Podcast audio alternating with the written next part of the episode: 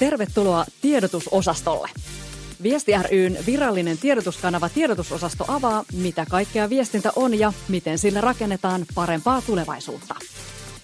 Tiedotusosaston päällikkönä toimin virkani puolesta minä, Viesti ryn toiminnanjohtaja Siina Repo. Toivotan sinut lämpimästi tervetulleeksi mukaan, arvoisa kuulijamme. Kaikki viestivät, harva on ammattilainen. Työyhteisössä asiantuntijoilta ja erityisesti johtajilta edellytetään jatkuvasti yhä parempia vuorovaikutustaitoja. Alkaa olla varsin hankalaa johtaa organisaatiota ilman, että kommunikoi aktiivisesti työyhteisönsä kanssa. Ja kiinnostavaa on myös se, että miten teknologia ja some vaikuttaa ja tulee vielä vaikuttamaan näihin meidän vuorovaikutustaitoihimme.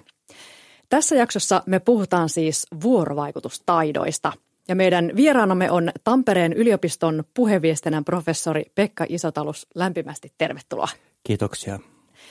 Mikä on saanut sut äh, tutkimaan viestintää ja vuorovaikutustaitoja? No olen ollut itse asiassa näistä asioista aina kiinnostunut, että, että lähdin opiskelemaan hyvin innostuneena asioita ja kun opiskelin puheviestintää – niin silloin ehkä opiskeluaikana niin painotus oli enemmän tällaisissa esiintymistaidoissa ja, ja jonkin verran oli tämmöistä ryhmäviestintää.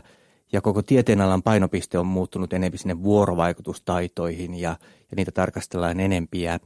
Ja tavallaan aika luontevasti se omakin kiinnostus on niihin, niihin sitten kohdistunut. Ja täytyy sanoa, että opiskelusta lähtien ja edelleen – olen kyllä äärimmäisen innostunut näistä asioista, että joka kerta kun lukee jotain uutta artikkelia on sellainen, että voi juma, tällaistakin on tutkittu ja tämmöistäkin tiedetään näistä vuorovaikutustaidoista. No, no mikä on mielestäsi nyt juuri tällä hetkellä kiinnostavinta tässä viestinnän ja vuorovaikutuksen tutkimuksessa? No oikeastaan kaksi asiaa. Yksi on niin kuin se, että tähän niin kuin koko ajan teknologisoituu. Eli teknologia tulee tähän ihmisten väliseen vuorovaikutukseen mukaan ja nämä asiat limittyy, että enää me ei tehdä niin suurta eroa, että ollaanko me kasvokkain vai teknologian välityksellä, vaikka somen välityksellä toistemme kanssa. Se on kiinnostavaa kehitystä.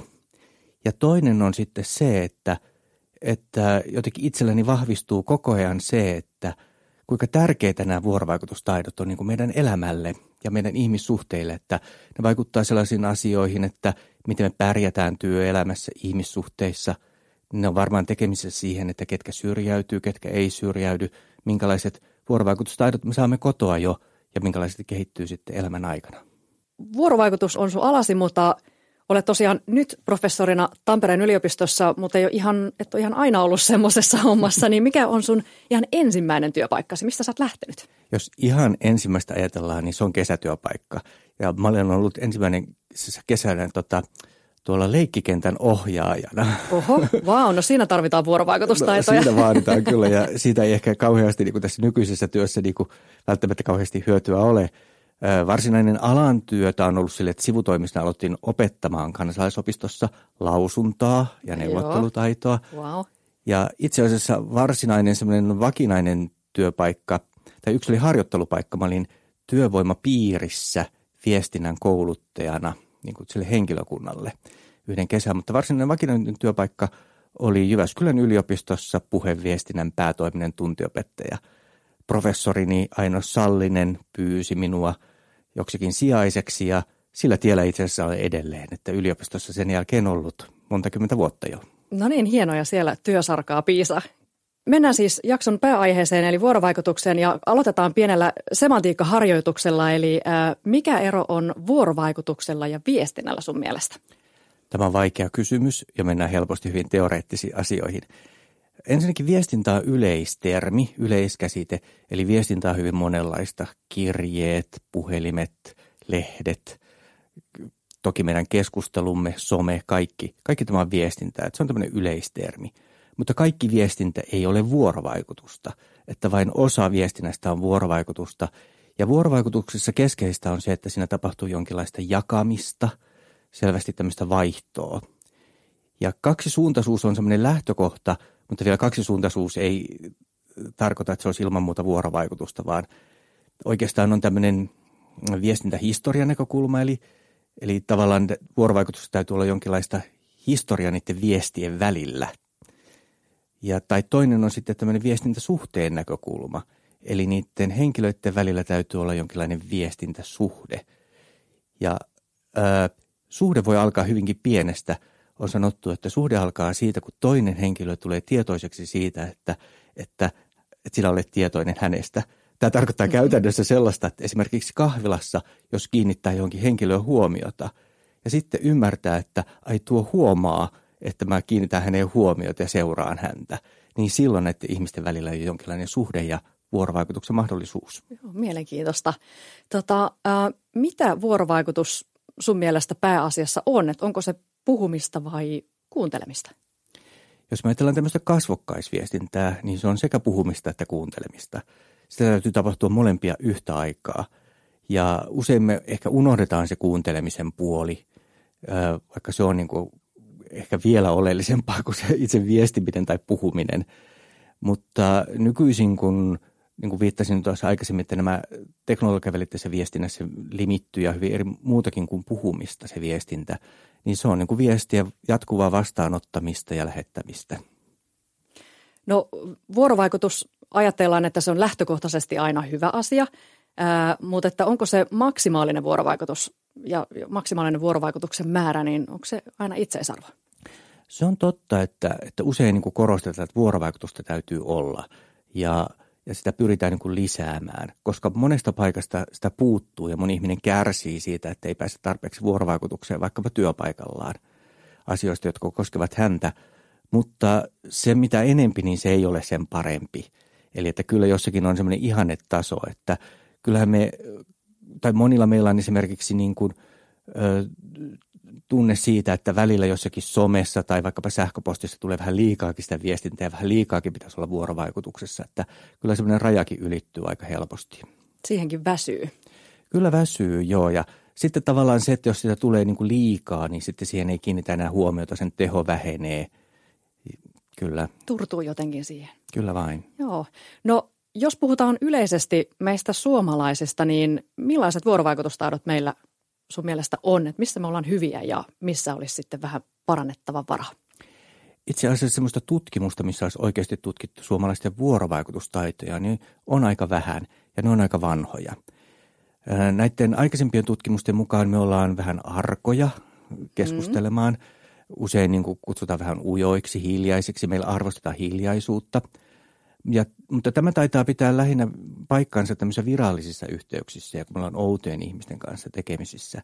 Että kyllä me niin kuin tuttujen kesken keskustellaan ihan yhtä vilkkaasti varmasti kuin muunkin maalaiset. Ja eikä siinä niin kuin taidoissa sinänsä ole niin kuin puutteita. Mutta tämä ehkä vaatisi myös sellaista niin kuin tutkimusta, että mitkä on niitä meidän vahvuuksia missä on niin kuin eniten niin kuin petrattavaa. Ehkä meillä on niin kuin se, että – että helposti jäädään jossakin kokouksissa tai palavereissa tälleen niin olemaan hiljaa, vaikka olisi jotakin sanomista. Onko se ehkä se aloitekyky, mikä meiltä puuttuu, että sitten kun me päästään vauhtiin ja lämmetään, niin siitä se lähtee. Meillä on tuttu ympäristö, niin sitten on ihan helppo olla, mutta että se aloitekyky vieraassa paikassa, niin se on ehkä meille yksi haaste. Niin, jotenkin sellainen niin kuin sosiaalisessa ympäristössä, missä me ollaan tietyssä roolissa tai missä kaikki ei ole niin tuttuja, niin meillä on kynnystä ehkä olla vuorovaikutuksessa osalla ainakin. No ollaanko me mielestäsi jotenkin kehitytty tässä kuitenkin vuorovaikutustaidoissamme viime, viime aikoina, kun vuorovaikutuksesta puhutaan, niin onko se tuonut mitään edistystä?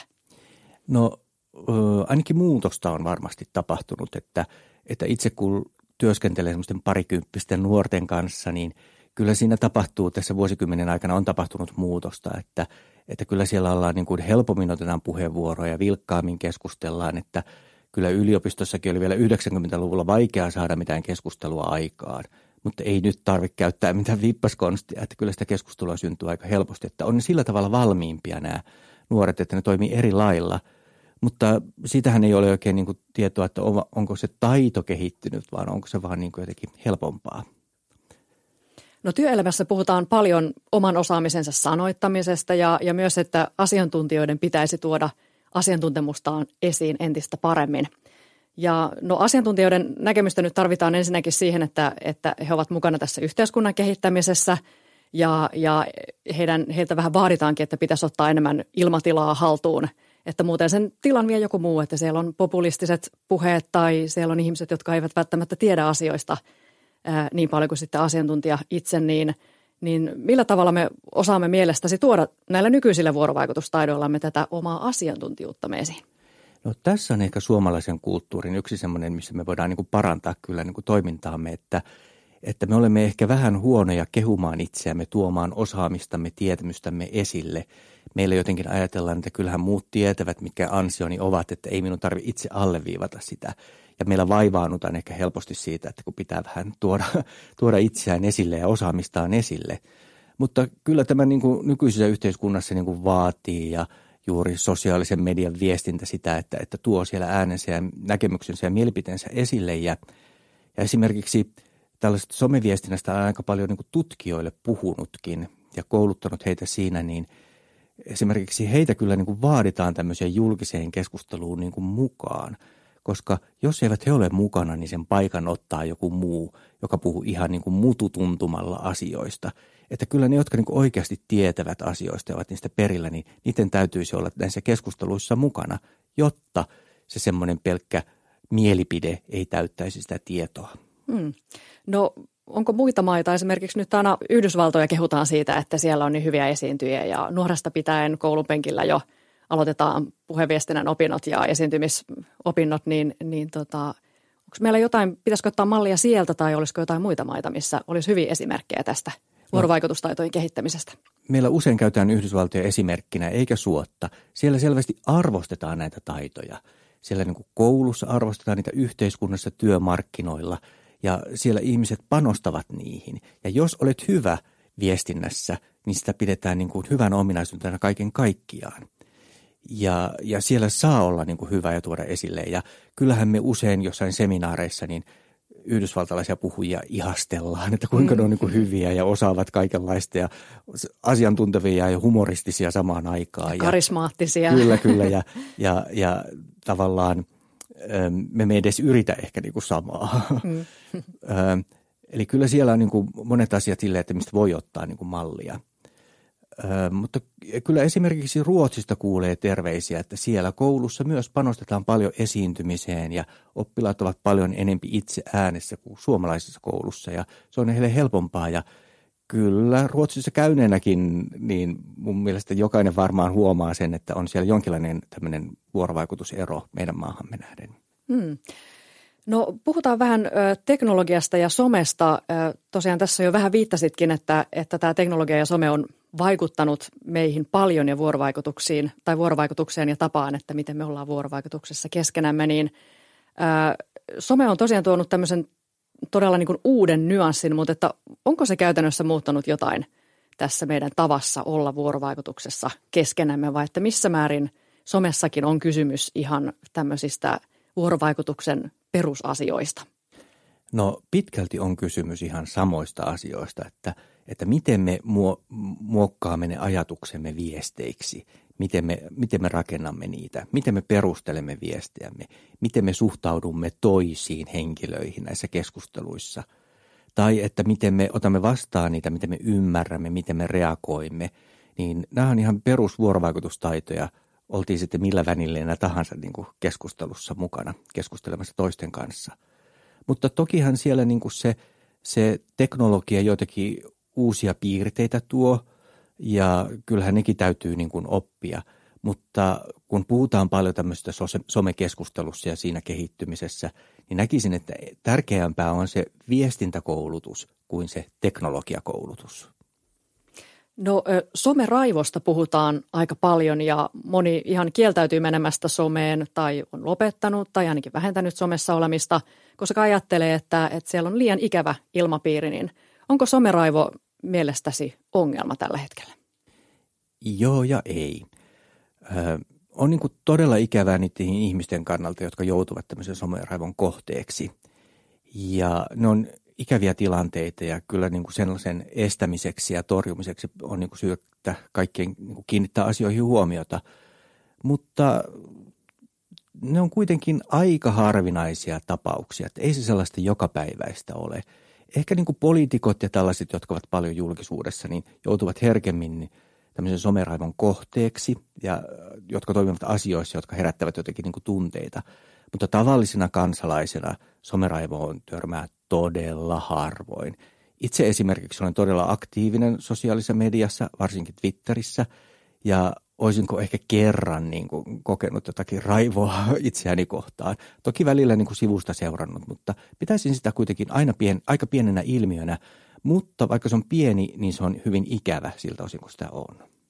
Voiko siihen millään tavalla itse vaikuttaa, että, että on somessa jollain tietyllä lailla niin kerjää enemmän raivoa tai että pystyy jollain tavalla välttelemään sitä paremmin? Voi. Oma viestintätyyli ratkaisee, miten asioista kertoo, miten niitä perustelee, miten suhtautuu muiden kommentteihin. Se on aika ratkaisevaa. Sitten tietysti on teemoja, jotka herkemmin herättävät tällaista niin keskustelua tai raivoakin. Se on ikävää, että on sellaisia teemoja, mutta että sitten kannattaa ehkä niin miettiä, että mitä, mitä niistä aroista teemoista sanoo tai että miten niitä asioita muotoilee. Usein itse olen niin kuin muokannut tämmöisen hankalan asian jotenkin kysymyksen muotoon, jolloin ei niin selkeästi suoraan ilmaisesta omaa mielipidettään, vaan se tulee sieltä vähän niin kuin rivien välistä. Tosiaan itse olet aktiivinen somessa, kirjoitat blogeja ja olet rohkeasti esillä.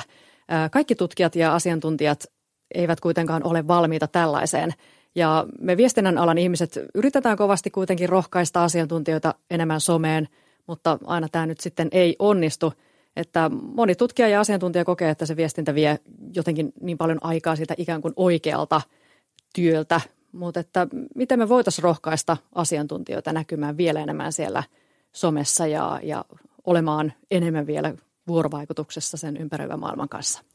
No mielestäni pitää ajatella niin, että sosiaalisen median viestintä kuuluu työhön, jos niin työ, työasioista, työasioissa joutuu sitä käyttämään, eikä niin, että se on joku ylimääräinen tai sitä tehdään omalla ajalla. Tähän niin kuin on tietysti esimiehillä ja työpaikoilla niin kuin selkeä vaikutus, että miten he suhtautuvat asiaan. Että se on mun mielestä yksi sellainen niin kuin lähtökohta. Ja sitten se, että, että työelämä muuttuu ja tällaiset asiat niin kuin kuuluvat ammattitaitoon nykyään. Että ne ovat niin kuin osa. Tästä mulle tulee esimerkiksi mieleen sellainen vertaus, että aikoinaan kun tietokoneet tulivat työpaikoille vielä 90-luvun alkupuolella, niin joillakin työpaikoilla edellytettiin lisää korvausta siitä, että jos joutuu käyttämään tietokonetta työssään – niin tähän tuntuu nykyään ihan naurettavalta ajatukselta, että, että vähän someen on samanlaista suhtautumista. Tämä on uusi asia ja tämä tuntuu ylimääräiseltä ja liialta, mutta veikkaanpa, että kohta tässä niin kuin meillä kaikilla tämä on niin kuin luontainen osa työtä ja se on niin kuin kiinteä palanen. Ja niin siihen tulisi suhtautua mielestäni.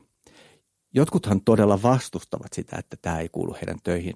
Tutkijat ovat varmaan niin kuin yksi sellainen ääriryhmä, että osa tutkijoista ajattelee, että se on kaikki pois heidän varsinaisesta työstään, jos on jossain somessa, mutta kuten jo aikaisemmin sanoin, niin kyllä heidän täytyy olla tämmöisessä julkisessa keskustelussa mukana, myös sosiaalisessa mediassa. Mikä sinua on itseäsi motivoinut toimimaan aktiivisesti somessa? Olet siellä todellakin aktiivinen ja osallistut keskusteluun ja, ja teet nostoja. No varmaan sellainen niin kuin henkilökohtaiset, kysym- henkilökohtaiset kokemukset, että, että tavallaan sehän on aika addiktoivaa, kun huomaa, että joku näkemys tai mielipide yhtäkkiä leviää ja on vaikka tosi paljon ihmisiä, jotka on samaa mieltä. Tai sitten se, että syntyy jostain asiasta keskustelua, että saa itsekin uusia ideoita ja mahdollisuuksia, niin se on niin kuin kiinnostavaa ja innostavaa. Ja kyllä sieltä ihan semmoisia niin käytännön apujakin usein niin kuin sosiaalista mediasta niin kuin löytyy, mistä on niin kuin hyötyä. Ja mielestäni se on niin kuin hauskaa. Ja sitten sosiaalisessa mediassa on aika matala kynnys, esimerkiksi Twitterissä, että itselläni ei tulisi ikinä mieleenkään lähettää sähköpostia tai soittaa jollekin ministerille tai kansanedustajalle, mutta somessa olen useinkin heille jotakin viestinyt ja saanut jopa vastauksia. Hmm, se on ihan uusi kanava. Hmm. Ää, ja, ja tosiaan niin voisi ajatella, että tutkijalle on tosi tärkeää, että, että hänen niin kuin työllä on merkitys ja se saa näkyvyyttä ja sitä pystyy ihan uudella tavalla jakamaan. Ja ei tarvitse olla välttämättä edes iso, iso tutkimus, joka siellä jaetaan, vaan se, että pystyy käymään sitä keskustelua ja, ja tuomaan sitä asiantuntijuutta esiin ihan niissä keskusteluissa. Kyllä, ja tuomaan sellaista niin kuin näkemystä asioihin, että – että, että mit, mit, mitä tämä, miten asiat niin kuin oikeasti ovat. Että monien eri alojen tutkijoilla on niin kuin paljon tuotavaa keskusteluun.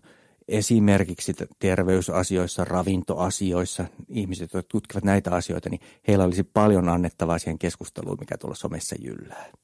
Mutta sekin on kyllä totta, mitä sanoit, että se on aika addiktoivakin voi olla, että sitten helposti siellä saattaa hurahtaa aika jos toinenkin, että siinä pitää joskus myös, myös sitten tota, osata vähän katkaista sitä olemistaan siellä, että pääsee tauolle. Kyllä varmasti näin on. Itselläni on sellainen henkilökohtainen kokemus ja luulen, että aika monillakin, että, että tapahtuu semmoinen innostuminen ja sitten jossakin vaiheessa tuntuu, että se on niin kuin koko ajan pitää seurata, mitä se keskustelu on, kunnes se normalisoituu, se somen käyttö itse kullakin, että, että sitten löytyy se ihannetaso.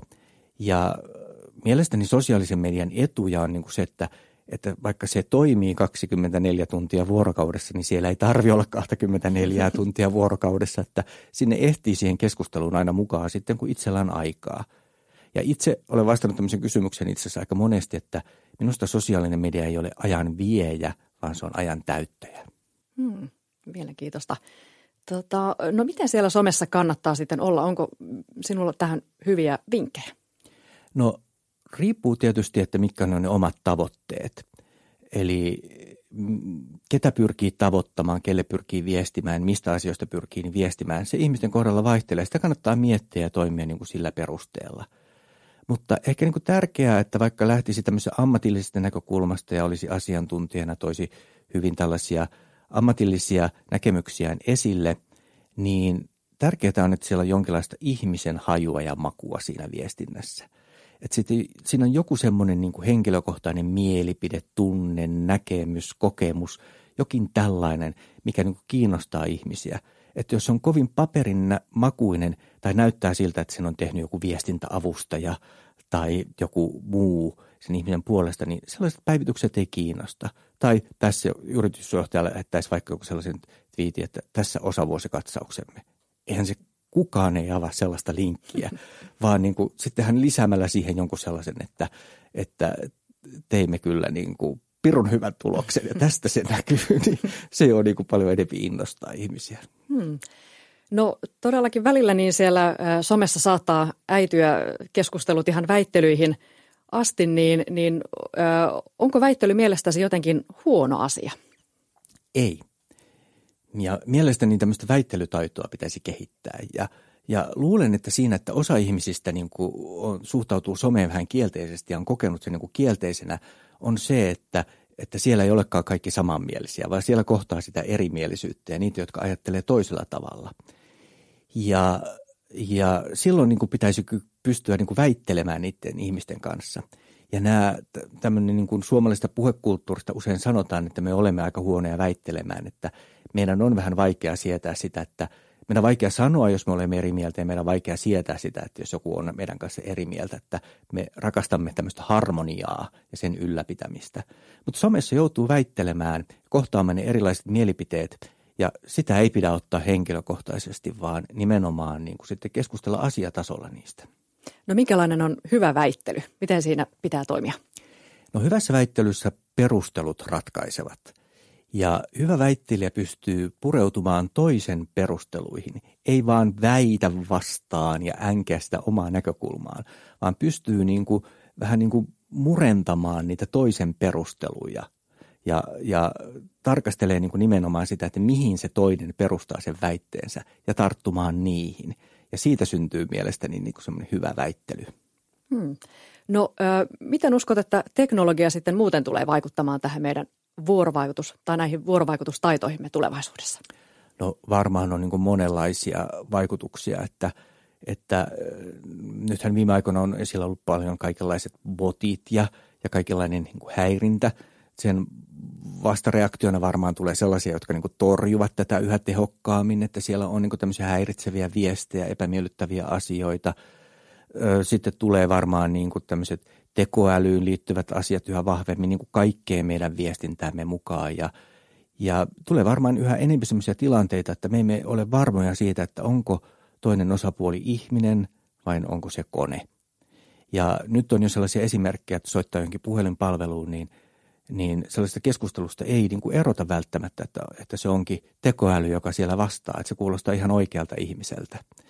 Ja sitten saattaa sitä kautta syntyä niin kuin monenlaisia väärinkäsityksiä, väärinymmärryksiä ja, ja, ja epämiellyttäviä tunteitakin, kun ymmärtää yhtäkkiä, että siellä onkin kone, eikä se olekaan ihminen, jolla yritän tätä asiaa selittää. Tämä on vähän niin kuin sellaista uudenlaista medialukutaitoa. Kyllä, kyllä. Tämä koko ajan niin kuin muuttuu ja tässä täytyy olla niin kuin valmiina ja niin kuin seurata. Ja, ja meidän, meillä viestinnän asiantuntijoilla on niin kuin keskeinen merkitys tässä, että, että kaikki pysyisivät tässä kehityksessä mukana. No minkälaisia eettisiä kysymyksiä, jos todellakin tulee tämmöisiä uusia haasteita, että me ei tunnisteta, kuka siellä on ja, ja mitä, kuka meille puhuu, niin, niin tuleeko meille uusia eettisiä kysymyksiä tämän teknologian kautta? Ilman muuta nämä kaikki kysymykset liittyvät, liittyvät tämmöisiin eettisiin asioihin niin kuin tavalla tai niin kuin toisella ja, ja, ja miten me niin kuin rea, reagoimme tuolla, miten me reagoimme kaikkeen viestintään, niin niihin liittyy niin kuin monenlaisia sellaisia kysymyksiä, mihin suuntaan näitä asioita pitäisi kehittää – No puhutaan vielä äh, hieman äh, johtajuudesta, nimittäin äh, vuorovaikutushan on erityisesti johtamisen työkalu. Äh, eli johtajat eivät voi enää piiloutua sinne kulmahuoneisiinsa ja jaella sieltä määräyksiään, äh, vaan pitää olla jatkuvasti työntekijöiden kanssa vuorovaikutuksessa ja kommunikoida heidän kanssaan aktiivisesti.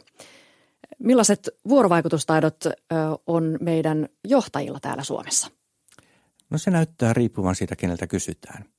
Tämmöiset konsulttifirmat on tehnyt suomalaisille johtajille kysy- kyselyjä siitä, että minkälaiseksi arvioit omia taitoja ja nimenomaan omia viestintätaitojaan. Ja niiden perusteella suomalaisten johtajien ää, viestintäosaaminen on erinomaista, eli he itse arvioivat itsensä erinomaisiksi. Sitten meillä on niin tutkimuksia, joissa on niin selvitetty, mitä, mitä työpaikoilla tapahtuu, mitä työntekijät ovat mieltä. Ja, ja niissä tutkimuksissa tulee esimerkiksi, tai tulee ensinnäkin esille se, että työntekijöiden mielestä – johtajien vuorovaikutusosaamisessa valtavia puutteita. Ja siellä annetaan semmoisia esimerkkejä, että toivoisi, että johtaja katsoisi edes silmiin, kuuntelisi, tämmöisiä ihan perustaitoja. Ja tämmöinen niin kuin ristiriita ei niin kuin selity pelkästään sillä, että työntekijät helposti purnaavat pomoista, mikä on ihan niin kuin totta, vaan siinä on niin kuin joku isompi niin kuin näkemysero. Ja mä näkisin niin, että, että nämä johtajat ovat sen verran taitamattomia viestinnässä, että he eivät edes tajua, mitä he eivät osaa. Eli, se on vähän masentavaa. No se on todella masentavaa. Eli että tämmöisiä niin kuin taitoja on niin kuin tutkittu, niin se peruslähtökohta on, että ymmärtää, että aa, tässä mulla on jotakin uutta, tämä on jotakin uutta, että tässä mun täytyy kehittyä, mun täytyy oppia jotakin uutta.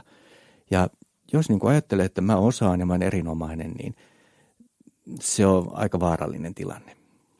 No ainakin siis silmiin katsomista ja sieltä lähdetään, niin kuin, että perustaidot pitäisi saada haltuun. Onko jotain erityisiä muita tapoja tai muita tämmöisiä osaamisalueita, missä sitten johtajien pitäisi tässä vuorovaikutuksessa niin kuin parantua?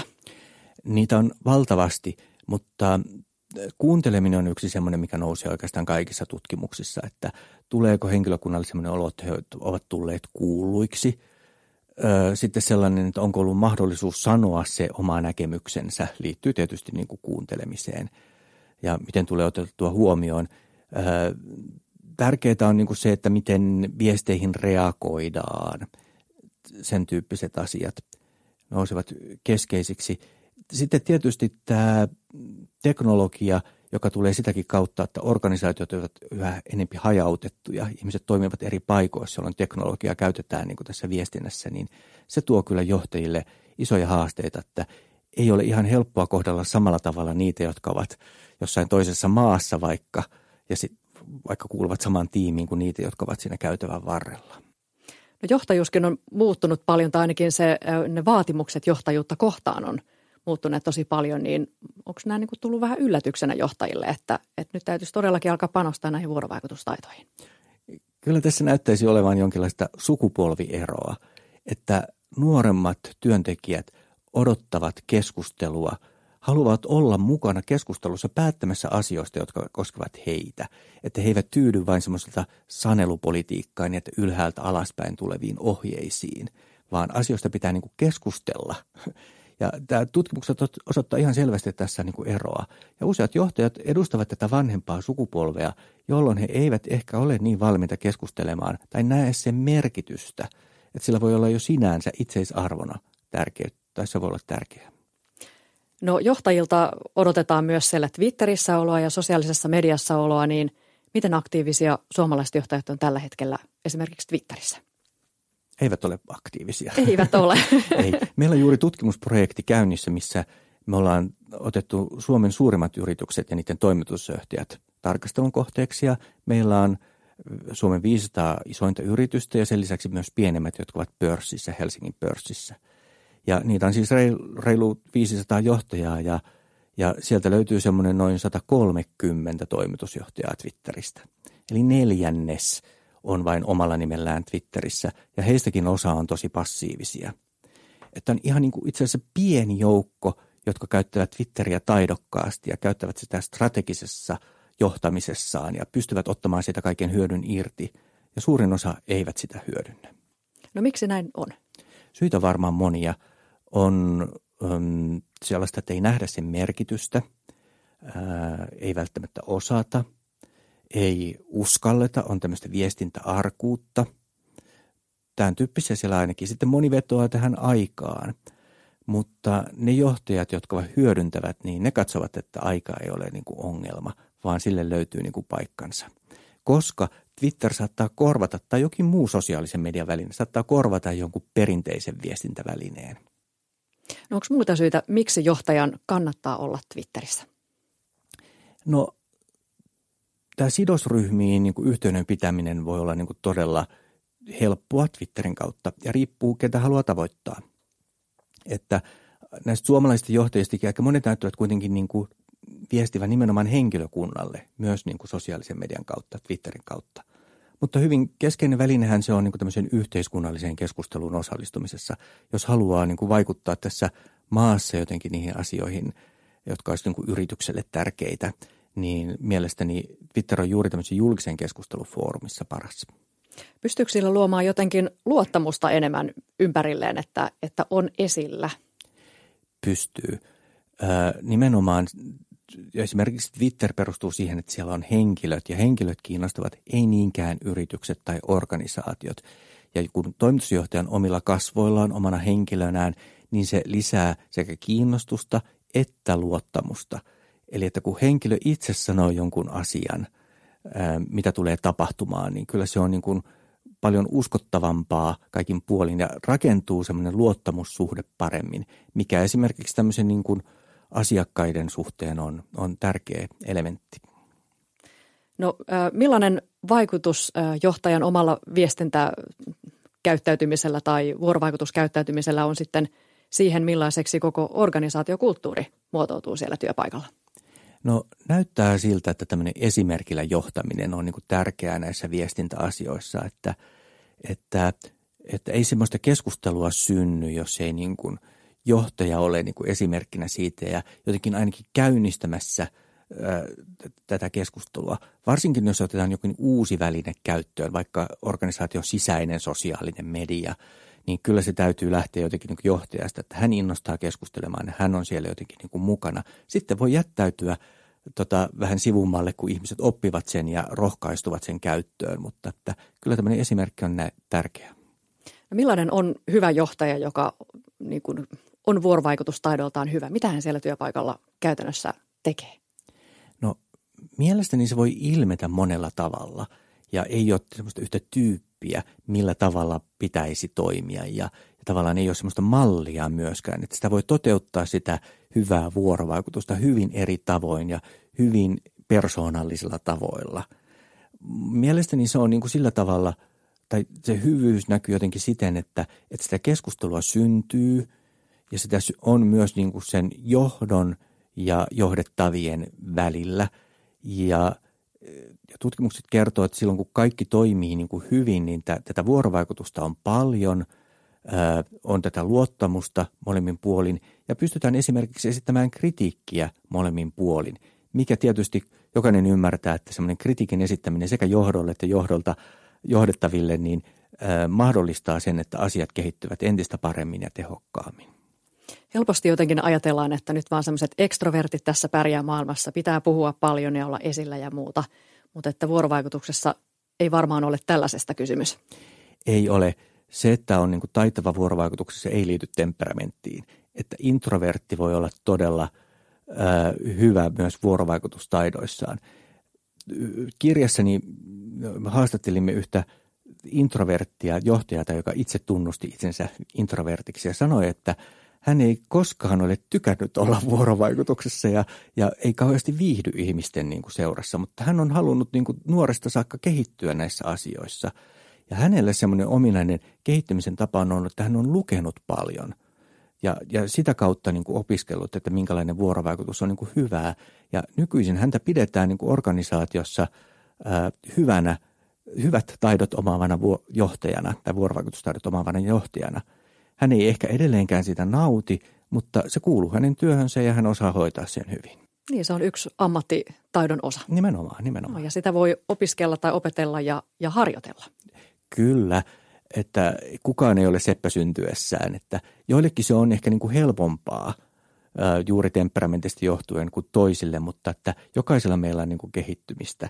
Se, että, että on niin kuin vaikka puhelias ja helpottava ja hyvä ottaa kontaktia, niin se ei välttämättä kerro, että on vielä kauhean taitava. No tämmöinen suunnannäyttäjän rooli on siellä työpaikalla vaikka niin kuin johtajalla, jos ajatellaan, niin tärkeä ottaa myös siellä digitaalisessa vuorovaikutuksessa. Kyllä, ihan samoin kuin kasvokkaisviestinnässä, niin tässä digitaalisessa vuorovaikutuksessa toimii samat periaatteet ja, ja, ja viime vuosina on tutkittu nimenomaan näitä organisaation niin kuin sisäisiä sosiaalisia medioita. Miten saataisiin siellä tämmöistä digitaalista keskustelua syntymään. Ja on esimerkkejä siitä yrityksistä, jotka niin kuin pystyy niin kuin käyttämään sellaista todella hienosti hyväkseen. Esimerkiksi Suomessakin on esimerkkejä yrityksistä, jotka ei pitänyt yhtään kokousta siitä, miten niin kuin kiky-sopimus tulee voimaan, vaan käy, kaikki käytiin jossain tämmöisessä verkkopohjaisessa keskustelussa. Ja sitten on paljon yrityksiä, joissa sitä ei saada toimimaan. Ja yksi keskeinen ero näiden välillä, että – kun on vertailtusti yrityksiä, missä se toimii ja missä se ei toimi, niin ne, missä se toimii, niin on sellaiset yritykset, että johtaja on ottanut asian omakseen ja on niin kuin vahvasti mukana siinä keskustelussa ja, ja, ja pitää sitä niin kuin tärkeänä ja, ja vie niitä asioita sinne keskusteluun.